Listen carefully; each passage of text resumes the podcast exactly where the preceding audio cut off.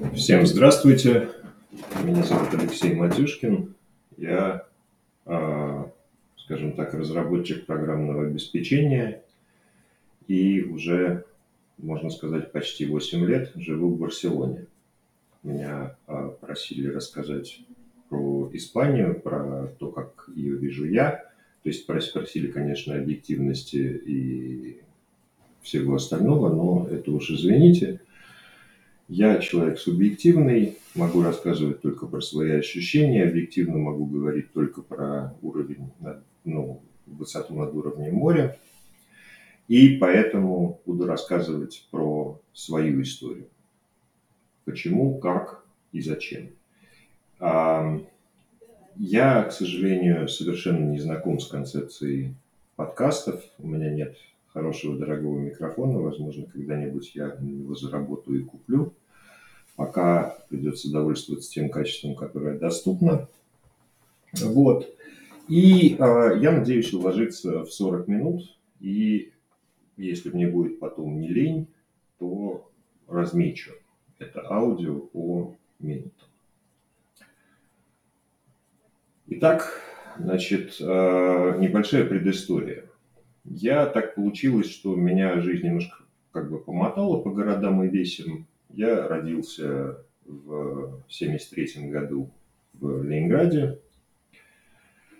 И первые 19 лет своей жизни прожил в Ленинграде. Потом случилось так, что у меня возникла случайная возможность провести летнюю практику. Учился я в политехе, провести летнюю практику в Ираклионе, который находится на острове Крит, принадлежащем Греции. И это лето и следующее лето, в общей сложности почти год, ну, там, лето и еще по месяцу, по месяцу я захватывал. Вот, э, я провел на Крите. На Крите мне очень нравилось, могу сказать, и Греция до сих пор относится к э, числу моих самых любимых стран. Вот. А я вернулся обратно, соответственно, в Ленинград, э, начал, ну, да, это было интересное время, было понятно. Я учился на, скажем так, математика, матфизика даже скорее.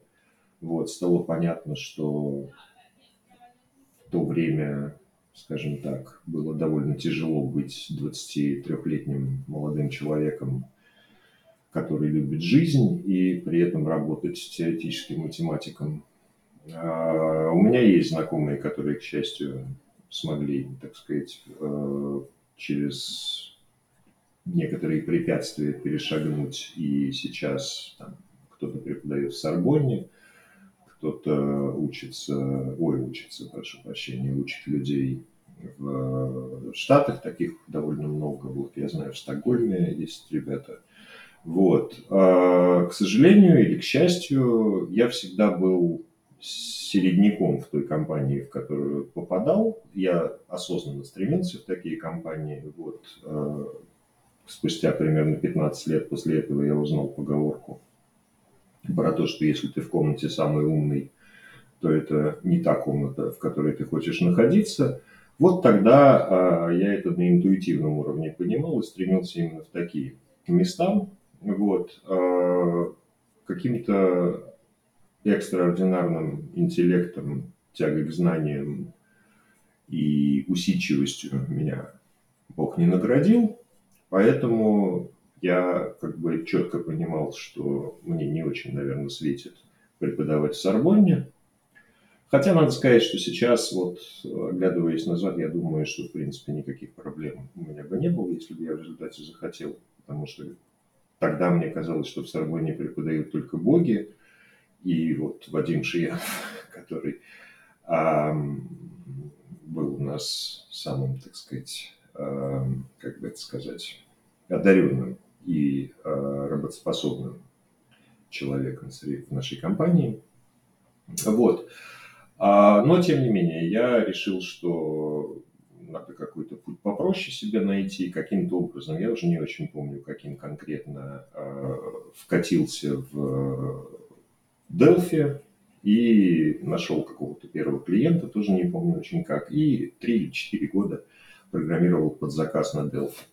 Вот. А спустя еще какое-то время э, я попал в офшор в Ленинграде. Как мы работали на американскую компанию, вот, это ознаменовывалось, э, так сказать, погружением в IT, потому что, как уже стало понятно, когда я стал работать на, а, скажем так, заказчика, который понимал и разбирался в программировании. И, в принципе, я понял, что, конечно, те четыре года, которые я писал что-то как-то на Delphi, основываясь на, в общем, непонятно чем и документации, которой почти не было, я бы это назвал методом научного тыка. Ну, в общем, стало понятно, что я ни хрена, конечно, программировать не умею, но как-то вот немножко подучился, и, в общем, в 99 году у меня появилась возможность поехать в Германию, за которую я с удовольствием ухватился, меня ничего, в принципе, в России не держало на тот момент. И три года я прожил в Берлине, поработал на две компании, вот. Э, сначала, ну, как бы весь стек был Э, Java и Haskell. Вот. Потом кризис доткомов, соответственно, у нас это самое, и я решил, что я не хочу искать. Берлин мне э, очень нравился первые, наверное, года полтора. Потом еще примерно год он просто был нормальным местом для жизни, а потом я просто понял, что я совсем не хочу жить Берлине. Меня очень многое там не устраивает, начиная от климата и, и людей, которые вокруг, да и вообще. Вот. И я вернулся в Россию. Я не стал искать работу после того, как разорилась компания, в которой я работал. Более того, я еще полгода работал бесплатно в надежде на... А, это было мое решение, то есть там было все честно. Шеф мне напрямую сказал, что как бы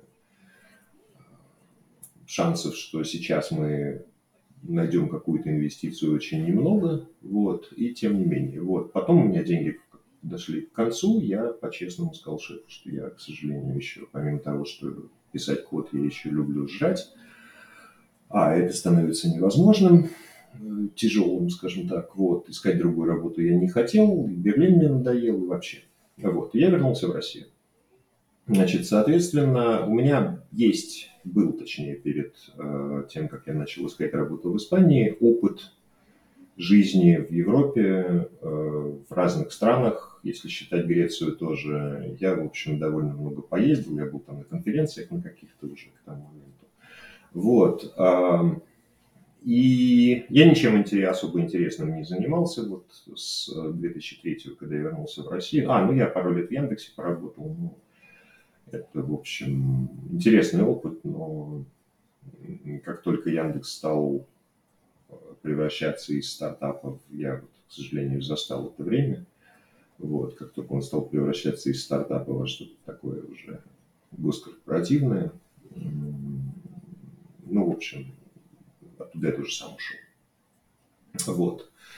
А где-то примерно к 2013... А, я потом, да, я как бы где-то в 2006 переехал в Москву, там мотался, вот поработал в Яндексе, потом уехал обратно в Ленинград, потом еще немножко поработал в Москве, э, и э, как бы вот я уже понял, что Москва – это совсем не мой город, и я совсем не хочу жить в мегаполисе. Вот это важно понимать. Если вам нравятся мегаполисы, то, скорее всего, э, Барселона – это совсем не ваш город. Здесь очень мало мегаполисного.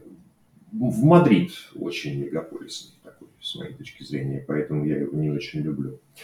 Вот, и э, я в 2013 году стал потихонечку рассылать, так, в общем, резюме куда-нибудь, особо не прицеливаясь. То есть, вроде вот мне нравилась Дания на тот момент, я отослал резюме. А, в Данию, по-моему, просто вообще э, со стороны как-то у меня не получилось попасть. То есть там в тех агентствах, которые LinkedIn, насколько я помню, еще не был сильно развит.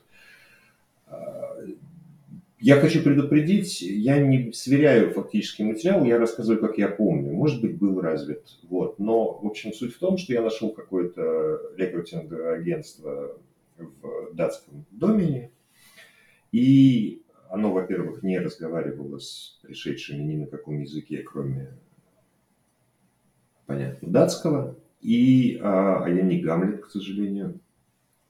Вот, и э, первой строчкой, я даже пытался на датском заполнить э, анкету, первой строчкой там был номер вашего датского паспорта. То есть там так вот. Вот, потом э, я рассматривал Скандинавию, Испанию я рассматривал вовсе. Вот, мне хотелось такой, знаете, как это сейчас принято говорить, стабильности. Вот, э, я много был, много раз был в Скандинавии. Вот, мне нравилось, э, как со стороны туристу. Вот, э, я скатался на какое-то собеседование в Швецию. Я даже особо языки не хотел, так сказать, вот у меня не было такого, что я хотел прям, я в тот момент уже был довольно, считал себя довольно профессиональным рубистом, помимо этого. Но вакансий на Руби в Скандинавии было фактически очень мало. Вот, поэтому я подавался на Java, там на какую-то, кажется, PHP там какой-то был еще. Вот. А, да, C++ тоже был. Да. Вот. И а, скатался в Стокгольм разок, в Хельсинки я скатался, и сейчас безумно счастлив, что мы друг другу не понравились ни в Стокгольме, ни в Хельсинки. И тут мне случайно пришло э, предложение, я уже не помню, или я сам их нашел, или предложение пришло, в общем, вот команда из... Э, это была парижская команда, которая переехала в Барселону по каким-то там их своим причинам. Они занимались, э, и занимаются, надеюсь, до сих пор, отельным бизнесом, то есть типа Airbnb, только не Airbnb. Вот. То есть ими, вот не отельным, а именно, да. Но это на самом деле не так важно. Там была PHP вакансия, PHP и full stack, PHP и JavaScript. Вот. И э, я на самом деле, я написал тестовое задание, я люблю решать тестовые задания, я вообще люблю решать задачи всякие разные. Я не считаю, что э, мое время так дорого стоит, что я прям не могу тестовое задание решить, нет. Э, мое время стоит дорого, но можно себе и удовольствие иногда доставить, решив тестовое задание. Вот я так думаю. Вот. И, значит, я его решил, решил как-то вроде бы неплохо. Меня позвали сюда, до этого я в Барселоне не был ни разу. А, мы были в Мадриде, вот э, неделю за год до этого, впервые побывав в Испании, мы как бы э, на прокатной машине, там несколько дней в Мадриде, потом Кордоба, Севилья, Гранада, э, на южное побережье до Малаги мы доехали, и обратно там, ну, в Толедо, естественно, побывали. Ну, вот это, это была центральная Испания, Эстремадура, Кастия-Леон. В Барселоне я не был ни разу и был абсолютно свято убежден, что Барселона это такой припортовый городишко курортный, вот, в котором, ну, понятно, люди ходят в шортах, э, стоят шезлонги, продаются сувениры, ну, как такой лимасон, чтобы не сказать шарм-эль-шейх. Вот. И я прилетел сюда на собеседование. Это, тогда из Москвы в Барселону летал рейс в 4 утра. Вот. Э, собеседование у меня было вечером. Я, соответственно, где-то в 7 утра, что ли, примерно оказался в аэропорту. Приехал, здесь довольно хороший общественный транспорт. Я приехал в центр Барселоны, э, пошел гулять, прошел примерно, э, не знаю, ну, может быть, километра три. Я люблю ходить пешком. Вот. И спустя вот эти три километра я достал из кармана телефон, позвонил жене, и это было до собеседования, до вообще того, как я познакомился с этими ребятами. Вот позвонил жене и сказал, собирайся, мы переезжаем в Барселону. Город на меня произвел совершенно физическое впечатление – я, э, тут важно понимать, что разным людям на самом деле нравится в жизни, вообще, в принципе, в окружающей жизни, я сейчас не про личную жизнь говорю, я говорю про экосистему, которая вокруг них. Нравятся разные вещи. Для меня, возможно, это обусловлено тем, что я родился и вырос в Ленинграде, возможно, просто моей высокой духовной организации, я хрен его знает, я склоняюсь к первому, конечно. Мне очень важна архитектура. Я очень много хожу. Когда мне э, нужно подумать, я никогда не делаю это сидя за компьютером. Я встаю и куда глаза глядят, иду и думаю. Вот. Просто чтобы, так сказать, обозначить черту, я скажу, что у меня в часах, которые я раз в месяц на себя надеваю, которые считают шаги, установлено вот это вот кубок мне выдают, когда я прохожу 18 тысяч, то есть не 10, а 18. Вот я считаю это нормой, э, такой нормальной нормой за. Не всегда достижимой, но часто достижимой. Вот, я много хожу, мне нужна архитектура, мне нужно, чтобы город был красивый, то есть э, мне этого сильно не хватало в Берлине. Нет, Берлин местами очень неплох для прогулок, но тем не менее. Вот Барселона в этом плане совершенно мой город. Здесь огромное пространство, застроено очень симпатичными и, как бы это сказать, домами, мимо которых приятно ходить. Улицы хорошо организованы, э, пешеходам просто, вот это вот все. Вот. И э, мне понравилось, я понравился на собеседовании, значит, и мы э, подписали контракт. И спустя, по-моему, две недели мы сюда прилетели. Значит, э, столкнулись с некоторым количеством проблем, которые, про которые я сейчас расскажу и которые мы решили. Но э, за это я максимально признателен и благодарен скорее своей супруге, потому что я как бы все-таки работал, а она занималась всей этой бюрократией. И первое, с чем э, мы на, столкнулись, заключалось в следующем. Э, во-первых, у меня на тот момент там, э, пока оформлялась виза на э, работу, они хотели, чтобы я уже приступил, поэтому меня оформили, несмотря на то, что я приехал в Барселону, а я хотел приехать как можно быстрее, потому что я влюбился в этот город буквально. И Москва мне надоела.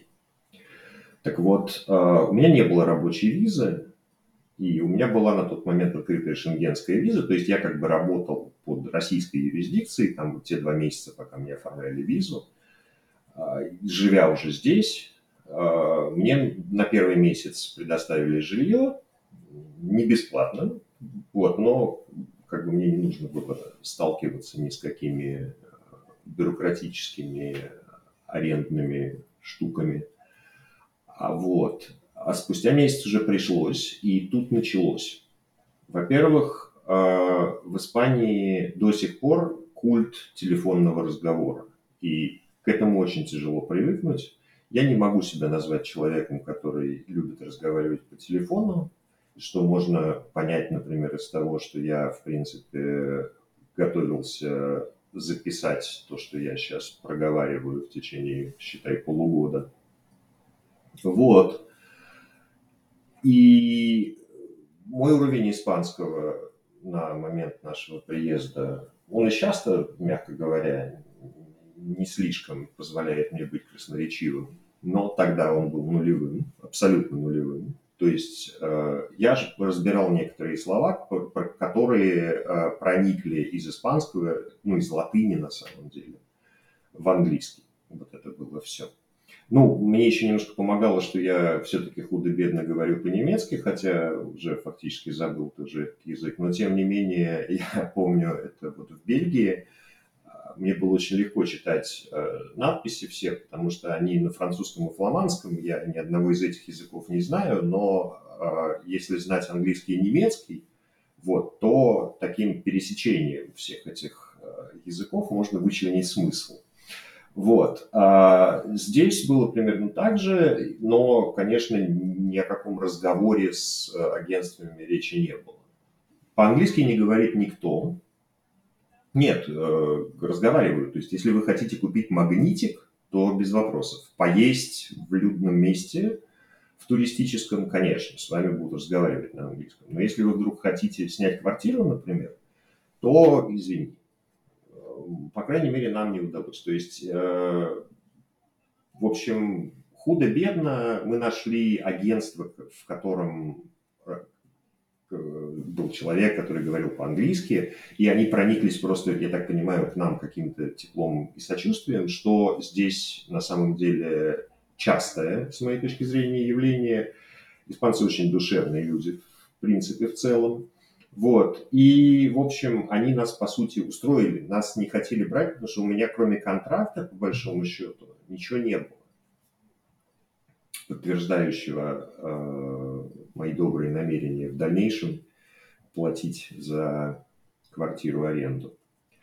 Вот. Э, мы нашли все-таки эту квартиру, когда уже истекал почти этот месяц. Э, вот. И въехали туда. Это была квартира с террасой на крыше, то есть это было одним из обязательных условий. Я узнал, что вот здесь так принято, у очень многих квартир есть выход на крышу. Крыша обычно поделена между всеми квартирами в доме, и у тебя есть такой кусок твоей личной, твой личный кусок крыши, где ты можешь там поставить мангал или э, еще что-нибудь. Мне это тогда казалось очень классным, мне казалось, что вот я буду все вечера проводить там, и так и было первые, мы купили мангал, и первые, наверное, месяца три мы чуть ли не каждые выходные жарили мясо, потом раз в месяц, потом раз в полгода, вот и последние два года жизни на той квартире, по-моему, мы вообще а, туда, на эту террасу не поднимались. Но суть не в этом. Вот, значит, а, и тут настало время, так сказать, ехать оформлять визу. Я прилетел в Москву, оформил, там особенно проблем никаких не было, вот, и сел за руль и поехал сюда на колесах. Это было довольно весело, потому что на тот момент у меня еще а, та вот виза, которая а, была уже рабочая и надолго, она была открыта позже, вот, и а, я поехал я, чтобы минимизировать время в пути, то есть минимизировать количество отелей, в которых мне придется останавливаться. Я поехал через э, Финляндию паромом до Швеции, потом через Швецию паромом до Германии, и потом по Германии, Франции и сюда. У меня это путешествие заняло э, трое суток, то есть я, по сути, два раза спал на пароме, и один раз я спал у моего хорошего друга в Карлсруhe.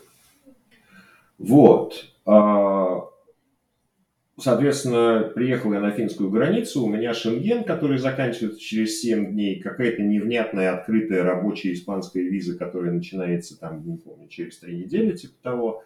Вот. И машина, груженная вещами.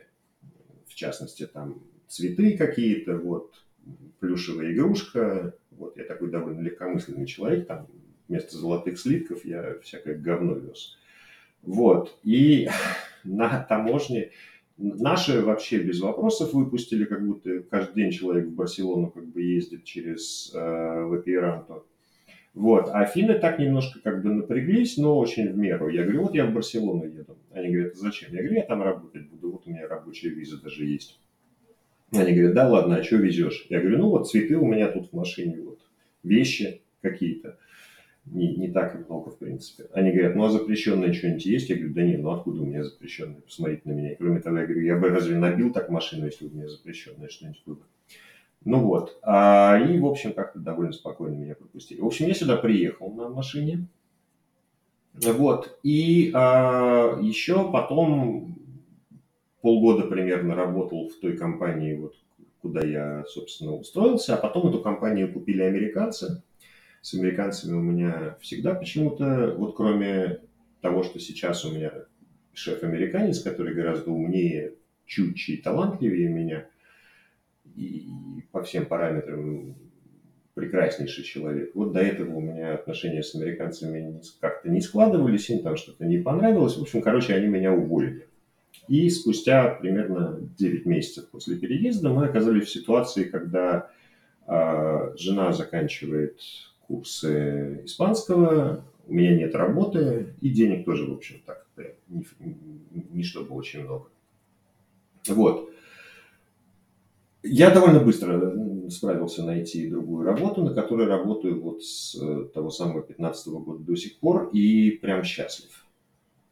Значит, э, жена окончила эти курсы, стала довольно хорошо говорить по-испански, потом окончила, получила здесь второе высшее образование, что, в принципе, тоже довольно, э, скажем так, посильно. То есть второе высшее образование, вот она год училась, я знаю, люди интересуют деньги, ладно уже скажу, это стоило 3000. И вот она получила второй смежный диплом, она э, занималась математической лингвистикой и по первому образованию мат-лингвист, вот, а по второму вот, э, я уже там не очень помню, ну что типа в этом же плане, но только там больше базвордов в названии. Вот, и довольно быстро после этого, ну как нет, ну довольно быстро это, ну спустя где-то полгода или год, наверное, после этих курсов уже нашла работу тоже, и сейчас более-менее вот, не знаю, лучше у нее, наверное, спросить, но вроде довольно работает. А, вот, это все про нашу историю, чтобы вы понимали примерно вот преамбулу, как, зачем. Вот, и расскажу еще чуть-чуть про быт, это довольно важно. А, вот я еще хотел упомянуть еще принципиальный довольно момент, который меня выгнал на самом деле, по сути, из России. Мне на момент нашего отъезда было чуть за 40. Я начал сталкиваться с тем, что а, люди, э, как бы вот ты устраиваешь на собеседованиях, там, на тем самым, вот ты приходишь, от тебя спрашивают, а почему ты такой, как бы, типа, старый, а все еще программист? А я не хочу. Я пробовал работать. Я, мне когда 25 было, мне было интересно менеджером работать. Я работал менеджером. Я как бы писал, и тем лидом я был. Вот. И в, Яндекс, в Яндексе я был менеджером проекта. Но э, интереснее мне писать код. Вот. Всегда было, как я сейчас понимаю. Просто мне тогда казалось, что, ну как, ну, у нас же очень популярна почему-то именно в России такая точка зрения. Я не знаю, может быть, я ошибаюсь, может быть, не все, но я не, не везде, но я сталкивался с ней. Что, как бы, вот, если ты сейчас пишешь код, то естественным развитием твоей карьеры должно быть не писать код лучше, а стать менеджером. И я по молодости и глупости тоже как-то вот в этом направлении шел. Мне это не нравилось на самом деле, но что поделать. Все мы немножко пластичны и прогибаемся под социум, особенно когда нам еще 40 нет. Вот. А повзрослев, я понял, что я не хочу. Вот, я хочу, мне нравится писать код. И в России это было прям сложно объяснить людям. То есть э, у нас почему-то карьерная лестница программиста заканчивается на уровне сеньор, хотя там есть еще principal engineer, вот позиция, на которой я сейчас работаю, там еще есть distinguished engineer, вот, а, и это совершенно нормально, что ты как бы развиваешься в сторону лучшей, лучшего профессионал, большего профессионализма в той области, которая тебе нравится. Вот. И в России меня это начало угнетать. Еще я подумал, что будет, когда мне будет там, например, 60, 65. То есть э, это, вот это прям различие очень принципиальное. Я родился и вырос в ситуации, когда не то, что на 10 лет вперед никто не загадывал, не то, что на год вперед никто не загадывал. Неделя это вот это максимальный горизонт планирования в 90-е годы. Ну ладно, хорошо, я брал контракты на месяц. То есть э, вот месяц, горизонт планирования. Я через месяц должен это сдать, и что будет через 32 дня, я хрен его знает. Потому что, я, скорее всего, мне нужно будет искать нового клиента, где его искать. То есть никакой очереди не было, ничего. Вот, и в 90-х годах так было совсем. И я как-то вот вырос и сформировался вообще человеком без будущего. И меня это немножко напрягало. Меня это и сейчас немножко напрягает, но начало отпускать. Вот. А, а тут я задумался вот, в начале десятых годов. Я сразу скажу, что а, причиной моего отъезда ни в коем случае не была никакая политика. Я не считаю, что из России нужно бежать. Об этом я отдельно потом скажу. Вот я сейчас договорю про то, про что я говорю, и специально оговорю вот, политические стороны. Так вот, а, мне хотелось понимать, буду ли я востребован в 60, в 65 лет, если я не стану директором, а я не хотел, я не хочу быть директором. Мне предлагают довольно часто там какие-то стартапы, вот еще что-нибудь, ну, с твоим-то опытом. С моим опытом я код хорошо пишу. Из меня хреновый директор, скорее всего. И я, главное, не хочу. Вот, давайте сразу про политику тогда, очень вкратце.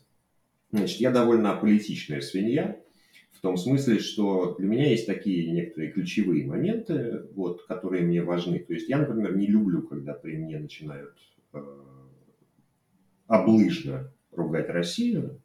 Ее есть за что поругать, безусловно, но когда мне начинают рассказывать э, какие-то небылицы, которые близко к реальности отношения не имеют, мне это не нравится, неприятно. Значит, э, я не считаю, не считал тогда и не считаю сейчас, что имеет смысл по политическим э, условиям менять одну страну на другую. Я не знаю, может быть, если бы я родился и вырос в Северной Корее, я бы думал иначе, но я, слава богу, эта чаша меня миновала. Я считаю, что жизнь, особенно уже в более взрослом возрасте, нужно место для жизни нужно подбирать таким образом, чтобы тебя устраивали ключевые моменты окружающей тебя экосистемы. А политика, она как бы не входит в то, с чем я соприкасаюсь вот прям каждый день. А, мне не мешает лично Путин и точно так же лично Санчес, который президент а, здесь, и даже Филипп VI, который здесь король, мне вот вообще никак не мешает. Вот я знаю, что он 7 лет назад, назад издал указ, что, это серьезно, кстати, что в кафе э, на столике нельзя ставить масло и уксус в посуде, в которой они не были проданы. Ну, я так понимаю, чтобы не бодяжили, знаете, как, как бы купил дорогую бутылку и налил туда дешевого масла. Вот, это единственное, по большому счету, что я знаю в жизни короля Филиппа VI. И точно так же и с Путиным я не особенно пересекался. Не знаю, хорошо это или плохо, но вот как-то вот не мешал мне жить. А вещи, которые мне мешали жить, э, они заключаются совсем в другой, лежат совсем в другой плоскости. Мне мешает жить э, количество людей в Москве, например. Вот прям мешало. Мне как-то вот я понял, что мне мешает немножко жить климат, который. Я как бы родился и вырос в Ленинграде, казалось бы, должен бы был быть привычен ко всему этому, но нет. Вот мне здесь комфортнее. Вот архитектура. То есть мне нравится архитектура Ленинграда, но, э, скажем так, меньше, чем архитектура Барселоны. Вот. Мне нравится то, что я каждое утро, просыпаясь, я не знаю, некоторые из вас, может быть, знают, я довольно рано встаю, и встречаю рассветы. Вот. И мне нравится, что я выхожу утром на балкон, э, сажусь, закуриваю, пью кофе и смотрю на то, как луна медленно по Средиземному морю садится, ну, то есть так она уходит за Барселону. Я сейчас немножко на отшибе от Барселоны живу, в ближайшем пригороде. Вот. Вот это вещи для меня важные. Здесь есть где погулять, здесь большой перепад высот, который позволяет мне, а, скажем так, не терять форму даже, даже в пандемию.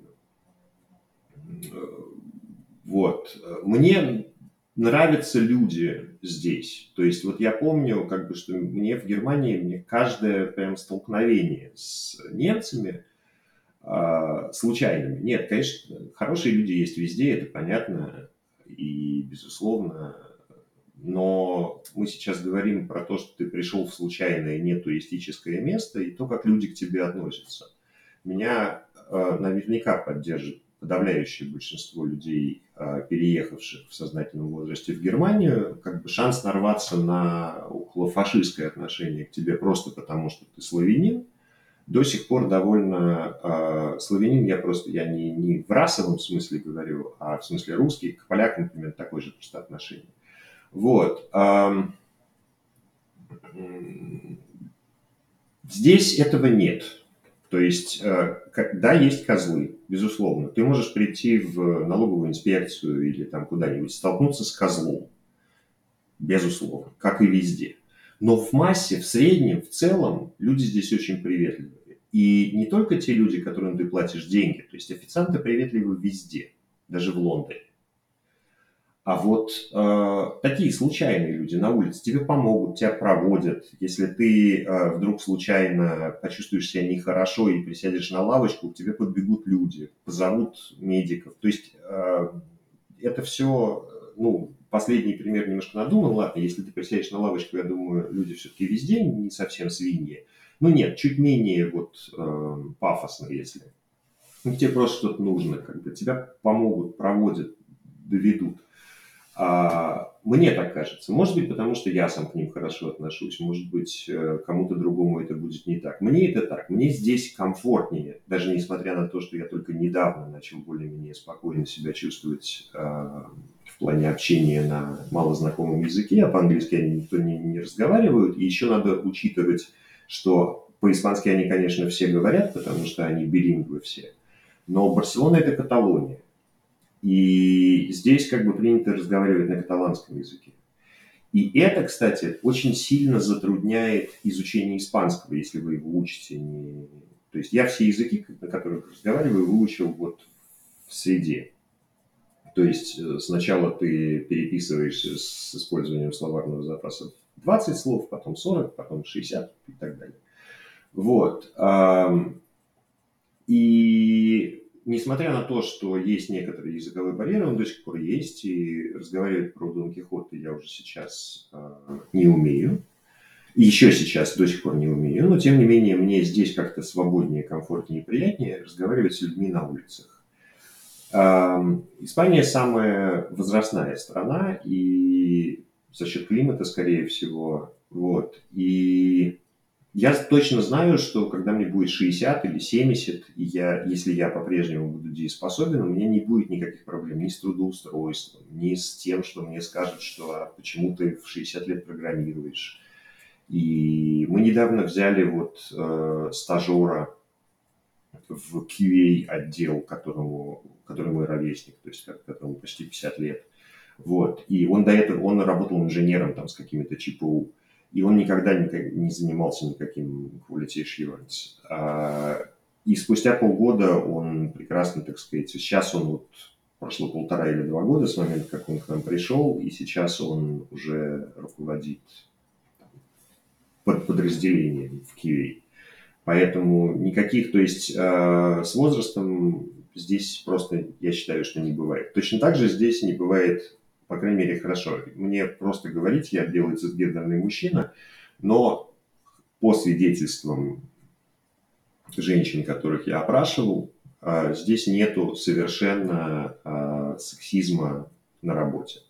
То есть а, людям просто все равно, мужчина ты или женщина. Тебя вряд ли возьмут, потому что ты женщина, вот, что невыгодно для женщин, которые хотели устроиться именно таким способом.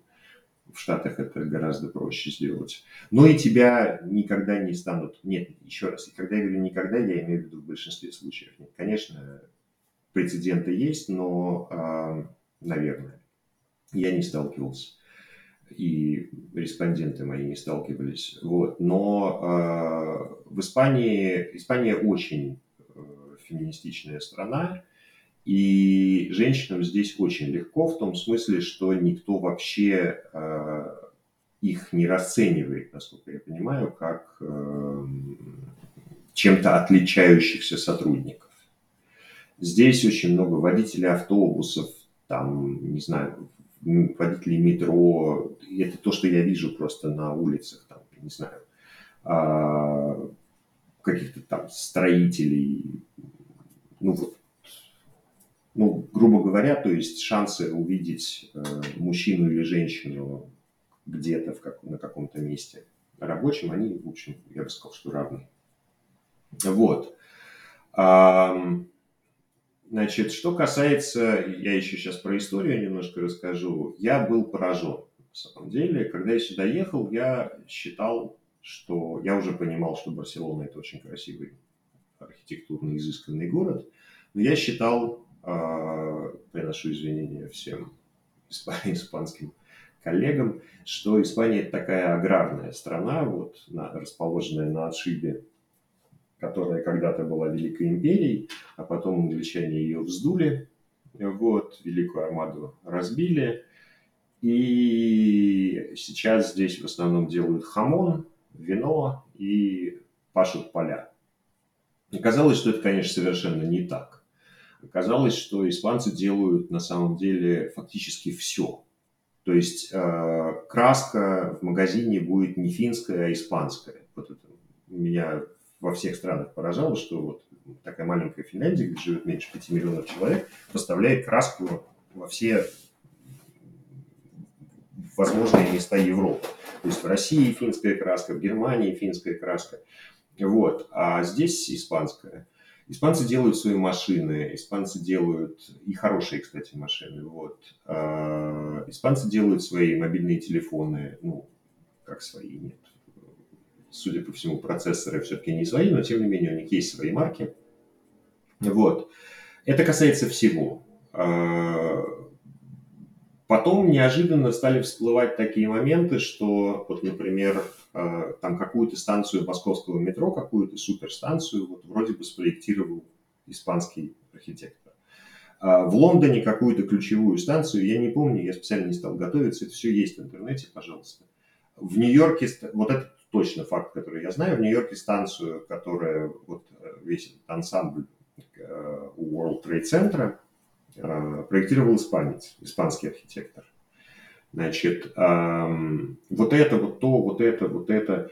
Потом они говорят про себя, что мы очень ленивые и нерасторопные. И они действительно, как бы, э, если ты как бы не, настай... не будешь настаивать, то может случиться так, что они будут говорить, здесь, якобы здесь любимое слово всех это маньяна, что означает завтра. Вот, они тебе будут говорить маньяна, маньяна, и это затянется на месяца, то и на год. И с одной стороны это так, а с другой стороны это совершенно не так, потому что если что-то надо сделать, они это сделают быстро, хорошо и качественно. И это так фактически во всем. Вот. А помимо этого, у Испании совершенно умопомрачительная история. И я, честно говоря, к сожалению, мало интересовался в принципе историей в своей жизни, вообще какой бы то ни было. Вот. Но э, приехав сюда, это волей-неволей происходит. И получается так, что испанцы на самом деле как-то немножко вот э, сохранили в себе этот имперский дух в том смысле, что даже, даже туризм, который считается, что без туризма Испания погибнет, это тоже ерунда на самом деле, потому что туризм там приносит в казну, это колеблется там, от 10 до 20 процентов а, каждый год. То есть не 80, как любят нам рассказывать пропагандисты. Но, тем не менее, даже невзирая на это, вот есть как бы туризм, ну вот у нас тут море есть, вот купайтесь. Вот. Но при этом э, у Испании настолько богатейшая история, что э, я сейчас не буду уж прямо про историю рассказывать, потому что не мое это дело, это можно посмотреть, это самое. Но мы э, ездили по Испании уже на машине просто по разным местам уже в общей сложности примерно месяц, в смысле мы месяц провели на колесах, разъезжая по Испании. Вот. И каждый раз это что-то новое, что-то интересное, какие-то малюсенькие городки. То есть, э, ну ладно, про Мадрид и Барселону все знают, вот, но э, я никогда не забуду э, вот какой-то один из этих маршрутов. Значит, вот мы едем, малюсенький городок Лухо, э, в Кастиле Леоне. Про него, я уверен, никто из людей, которые, тех трех с половиной коллег, которые слушают эту запись, никогда в жизни не слышал. Вот, и тем не менее, этот город окружен, то есть старый город окружен э, 9-метровой толщины, полностью сохранившийся, 12-метровой высоты стеной каменной, собранной в 9 веке нашей эры. То есть город окружен стен, ну, как бы, это такое довольно величественное сооружение, и во всех остальных местах, где мне доводилось бывать, такие стены обычно, ну, как бы, вот кусочек, знаете, вот, вот кусок стены, вот здесь была стена. Нет, это полностью сохранившаяся идеальная стена. Потом следующий город Бургас, это вот то, что я прям просто в памяти всплывает, и я рассказываю.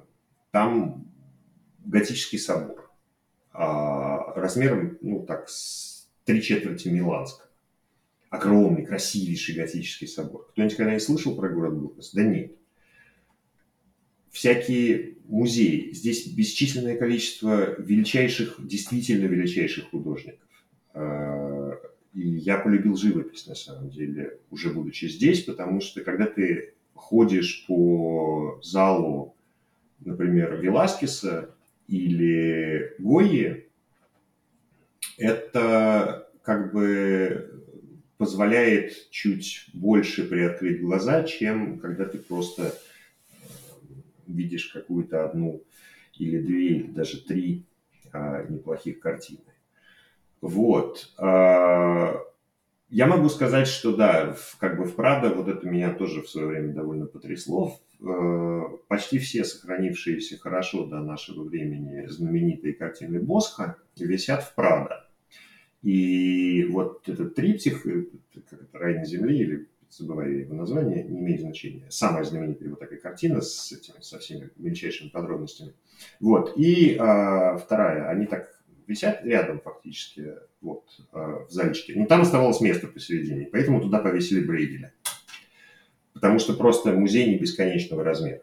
А количество... То есть меня в свое время в Риме поразило, что такое ощущение, что это вот город – а, кто-то просто взял мешок, вот там этот белый мрамор, кто-то такое ощущение, что там кто-то просто, вот Господь Бог взял мешок с, э, затейливыми всякими скульптурами, частями скульптур, колоннами там и всем этим белого мрамора и просто высыпал так на город.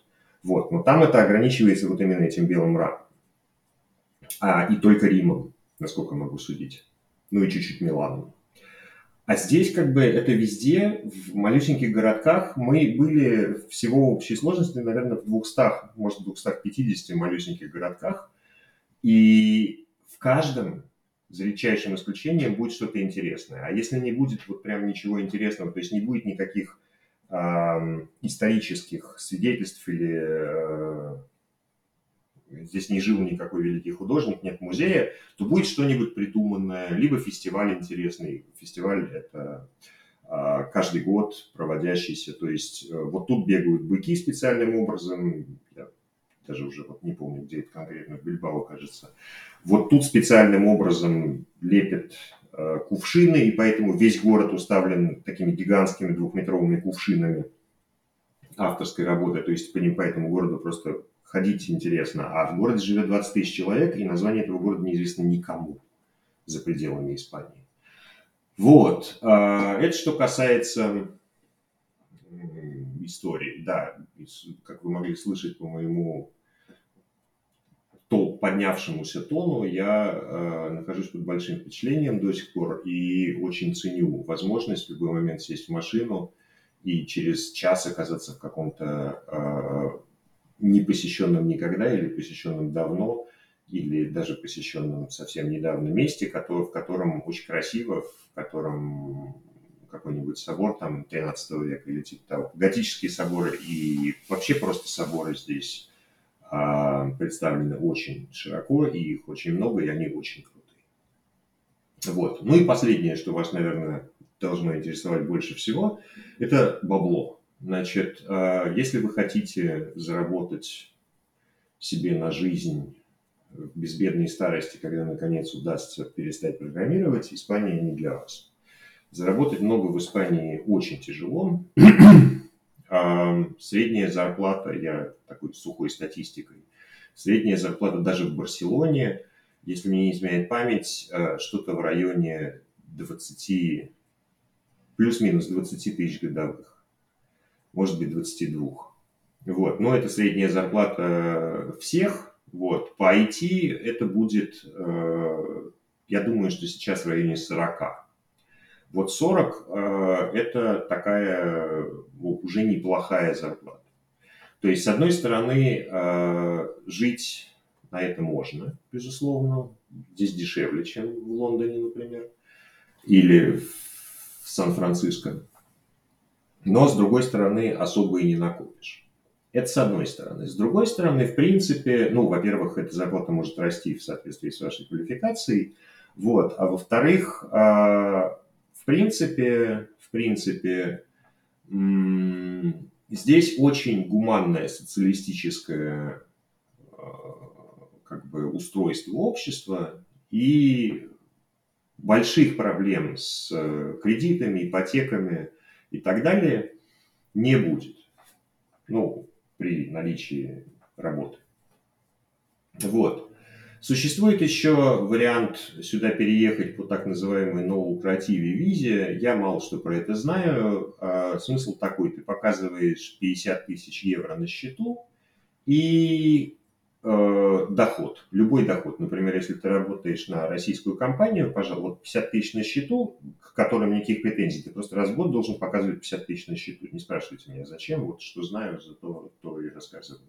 Вот. Плюс какой-то доход там, причем он такой, ну, типа 2000 в месяц. Вот, пожалуйста, тебе дадут визу, живи как хочешь, через 5 лет дадут право на работу здесь. Значит, более того, социализм здесь дошел до того, что если ты три года здесь прожил нелегалом, то э, есть все шансы натурализоваться. Э, не знаю, как люди это делают. Сам никогда в жизни уже в такую авантюру не ввяжусь. Вот. Но, тем не менее, мне доподлинно известно, что здесь есть люди, которые просто вот три года никуда не летают, ну, потому что тебя обратно не пустят. Приезжают по обычной шенгенской открытой визе, три года никуда не, не то самое, вот. Потом приходят и говорят, вот я три года уже здесь живу, хочу это вид на жительство. И получают.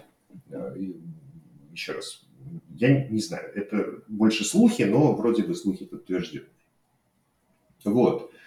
А, поэтому копить деньги лучше, конечно, ехать в Калифорнию или там в Англию, не знаю, вот, а, может быть, даже в Германию.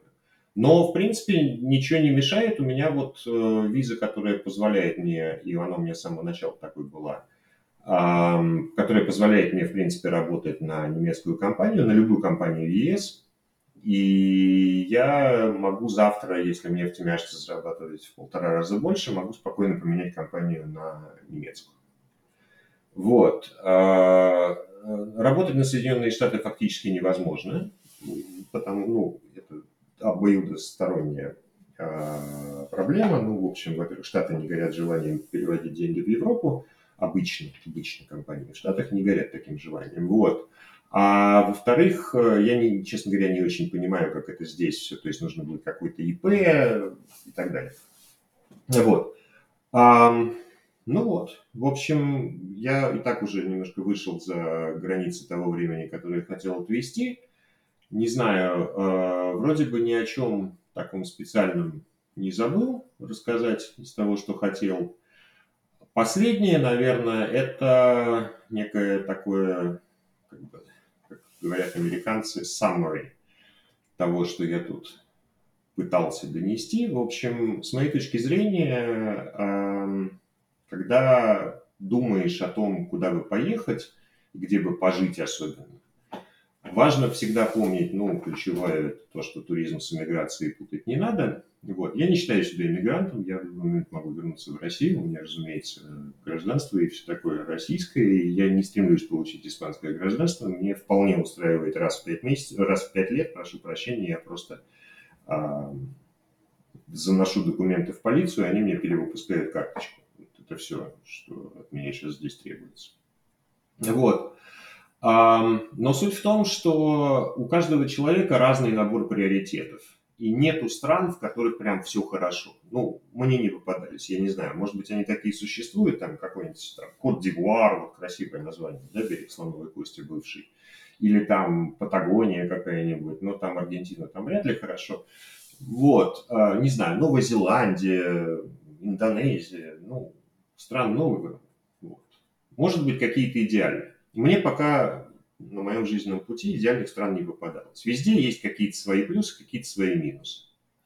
И вот единственное условие, как я сейчас могу с уверенностью сказать, того, чтобы тебе здесь понравилось, чтобы ты более-менее спокойно пережил период адаптации, а он все равно будет, и это будет тяжело.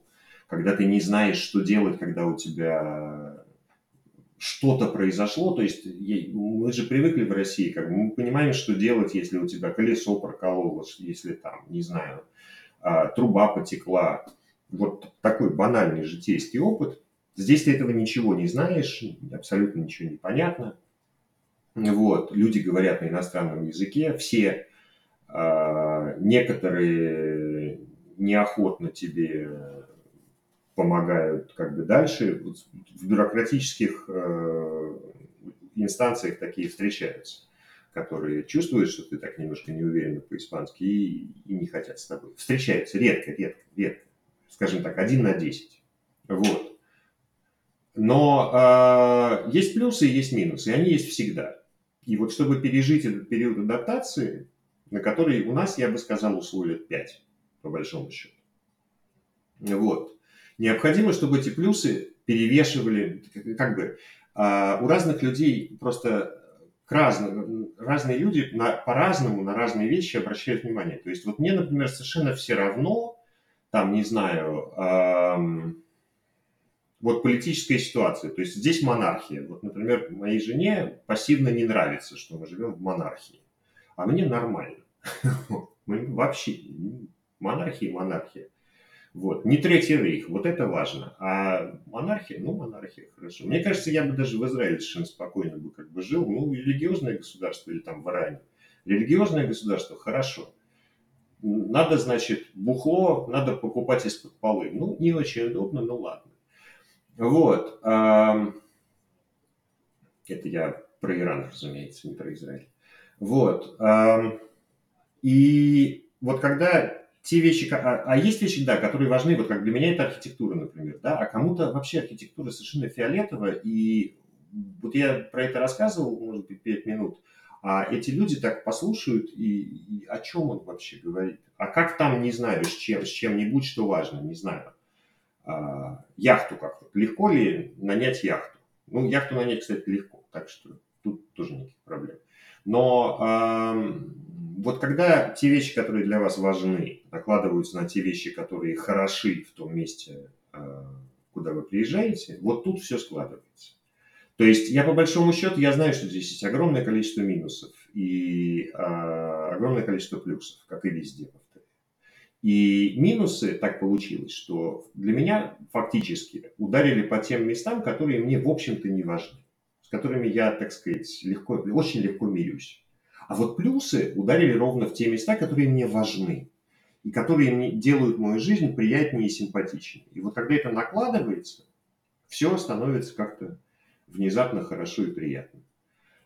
Вот, это, собственно, все, что я хотел э, сегодня рассказать. Если у вас есть какие-то вопросы, то прямо вот э, в любой момент готов на них еще ответить. Спасибо за то, что дослушали до этого, хотя я и сомневаюсь. А я, мне спасибо за то, что я все-таки это наговорил. Все, всем счастливо, все, всем пока.